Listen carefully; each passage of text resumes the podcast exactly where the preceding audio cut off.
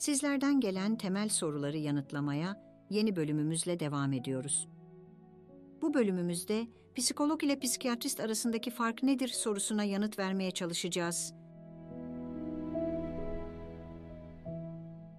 Psikologlar ve psikiyatristler zihinsel ve psikolojik sağlık sorunları ile ilgili terapi hizmeti sağlayan profesyonellerdir. Ancak aralarında önemli farklılıklar vardır. Psikologlar psikoloji lisans veya yüksek lisans derecesi almış ve çoğunlukla bilişsel davranışçı, psikodinamik, kabul kararlılık, hümanistik, şema terapi gibi yaklaşımlar konusunda eğitim görmüşlerdir.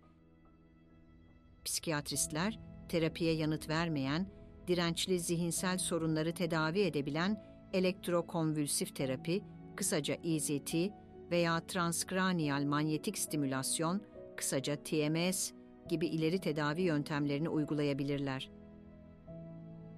Peki hangisine gidelim, hangisi daha iyi gibi sorularla karşılaşabiliyoruz. Bu noktada psikolog ve psikiyatristler farklılıklara sahip olmalarına rağmen psikolojik rahatsızlıkların tedavisinde birbirlerini tamamlayıcı rol oynarlar. Bu nedenle en iyi tedavi yöntemi kişinin belirtilerine, şikayetlerine, yaşadığı problemlere, tercihlerine ve ihtiyaçlarına bağlı olarak değişir. Bazen psikiyatriye görünmek ileride sorun olur mu, psikoloğa gitmek sicile işler mi şeklinde sorularla karşılaşıyoruz. Evimdeki psikologdan aldığınız hizmet için kısa ve net bir yanıtımız var. Hayır, sicile işlenmez.